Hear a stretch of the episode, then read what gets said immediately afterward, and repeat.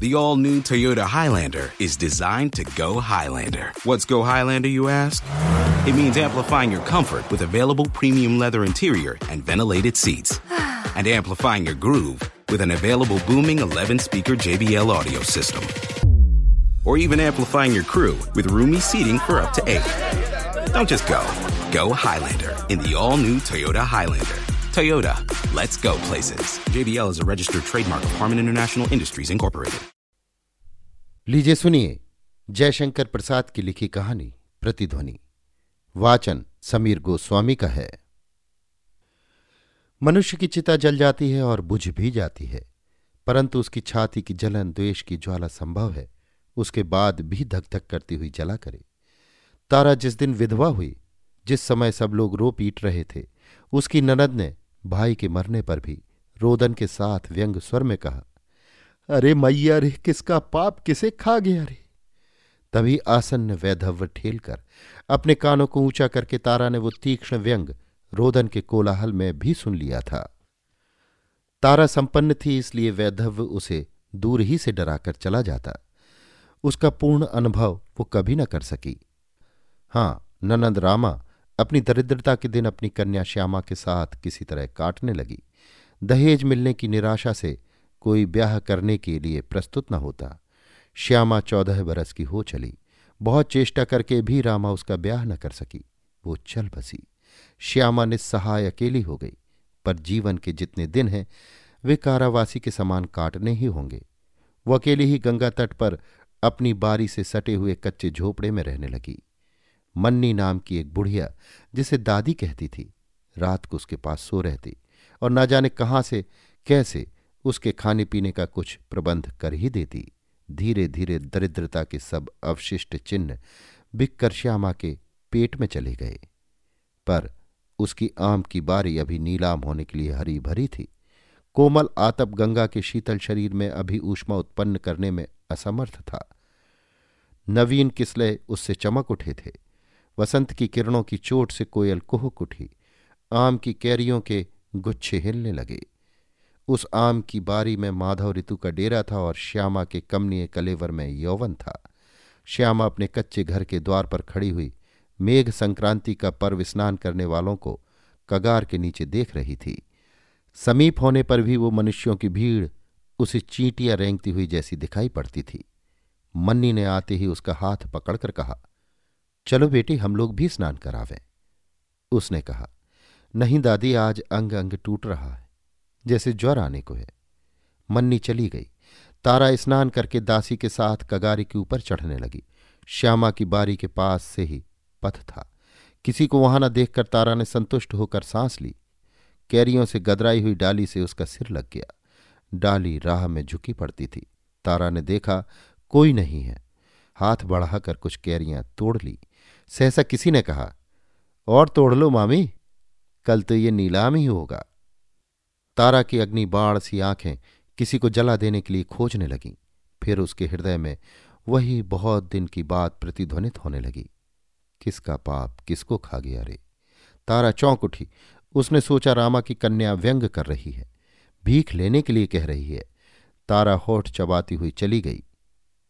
एक सौ पाँच, एक एक सौ पाँच दो, एक सौ पाँच रुपये तीन। बोली हो गई। अमीन ने पूछा, नीलाम का चौथाई रुपया कौन जमा करता है? एक गठीले युवक ने कहा, चौथाई नहीं, कुल रुपए लीजिए। तारा के नाम की रसीद बना, रुपया सामने रख दिया गया। श्यामा एक आम के वृक्ष के नीचे चुपचाप बैठी थी। उसे और कुछ नहीं सुनाई पड़ता था। केवल डुग्गियों के साथ एक दो तीन की प्रतिध्वनि कानों में गूंज रही थी। एक समझदार मनुष्य ने कहा, चलो अच्छा ही हुआ। तारा ने अनाथ लड़की के बैठने का ठिकाना तो बना रहने दिया। नहीं तो गंगा किनारे का घर और तीन बीघे की बारी, एक सौ पाँच रुपये में। तारा ने बहुत अच्छा किया। बुढ़िया मन्नी ने कहा, भगवान जाने ठिकाना कहाँ होगा? श्यामा चुपचाप सुनती रही। संध्या हो गई। जिनका उसी अमराई में नीड था, उन पक्षियों का झुंड कलरव करता हुआ घर लौटने लगा। पर श्यामा न हिली। उसे भूल गया कि उसके भी घर है। बुढ़िया के साथ अमीन साहब आकर खड़े हो गए। अमीन एक सुंदर कहे जाने योग्य युवक थे और उनका ये सहज विश्वास था कि कोई भी स्त्री हो, मुझे एक बार अवश्य देखेगी। श्यामा के सौंदर्य को तो दरिद्रय ने ढक लिया था, पर उसका यौवन छिपने योग्य न था। कुमार यौवन अपनी क्रीड़ा में विवल था। अमीन ने कहा, मन्नी, पूछो, मैं रुपया दे दूँ? अभी एक महीने की अवधि है, रुपया दे देने से नीलाम रुक जाएगा। श्यामा ने एक बार तीखी आँखों से अमीन की ओर देखा।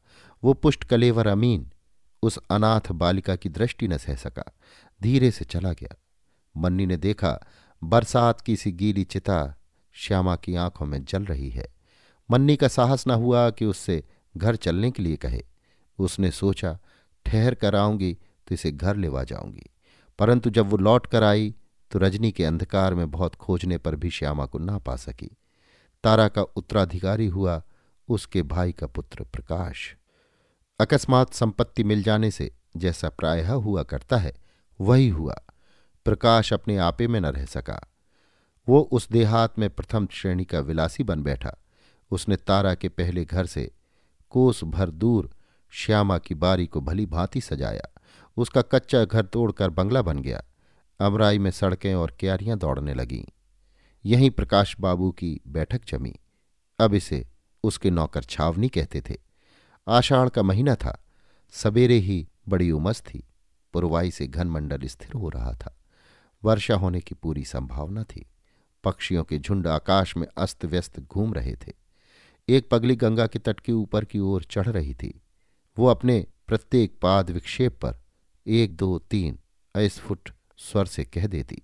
फिर आकाश की ओर देखने लगती थी। अमराई के खुले फाटक से वो घुस आई और पास के वृक्षों के नीचे घूमती हुई एक दो तीन करके गिरने लगी।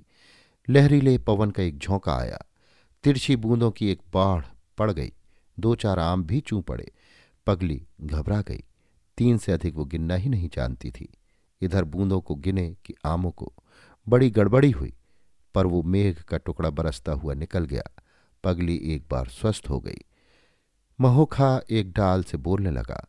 डुग्गी के समान उसका डूब डूब डूब शब्द पगली को पहचाना हुआ सा मालूम पड़ा। वो फिर गिनने लगी। एक, दो, तीन।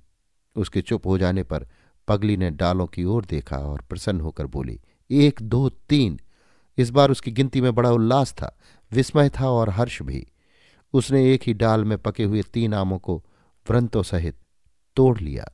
और उन्हें झुकाती हुई गिनने लगी।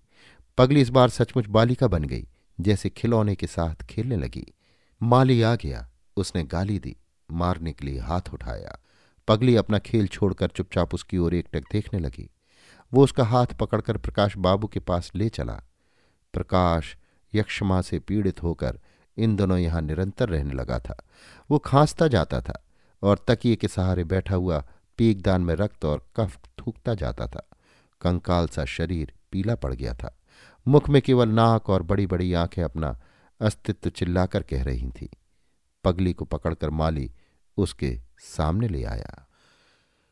विलासी प्रकाश ने देखा, पागल यौवन अभी उस पगली के पीछे लगा था। कामुक प्रकाश को आज अपने रोग पर क्रोध हुआ और पूर्ण मात्रा में हुआ, पर क्रोध धक्का खाकर पगली की ओर चला आया। प्रकाश ने आम देखकर ही समझ लिया और फूहड़ गालियों की बौछार से उसकी अभ्यर्थना की। पगली ने कहा यह किस पाप का फल है? तू जानता है इसे कौन खाएगा? बोल, कौन मरेगा? बोल, एक, दो, तीन। चोरी को पागलपन में छिपाना चाहती है। अभी तो तुझे बीसों चाहने वाले मिलेंगे। चोरी क्यों करती है? प्रकाश ने कहा, एक बार पगली का पागलपन लाल वस्त्र पहनकर उसकी आँखों में नाच उठा। उसने आम तोड़ तोड़कर प्रकाश के क्षय जर्जर हृदय पर खींचकर मारते हुए गिना। एक, दो, तीन। प्रकाश तकिए पर चित्त लेटकर हिचकियाँ लेने लगा और पगली हँसते हुए गिनने लगी। एक, दो, तीन। उसकी प्रतिध्वनि अमराई में गूंज उठी। अभी आप सुन रहे थे जयशंकर प्रसाद की लिखी कहानी, प्रतिध्वनि, वाचन, समीर गोस्वामी का था।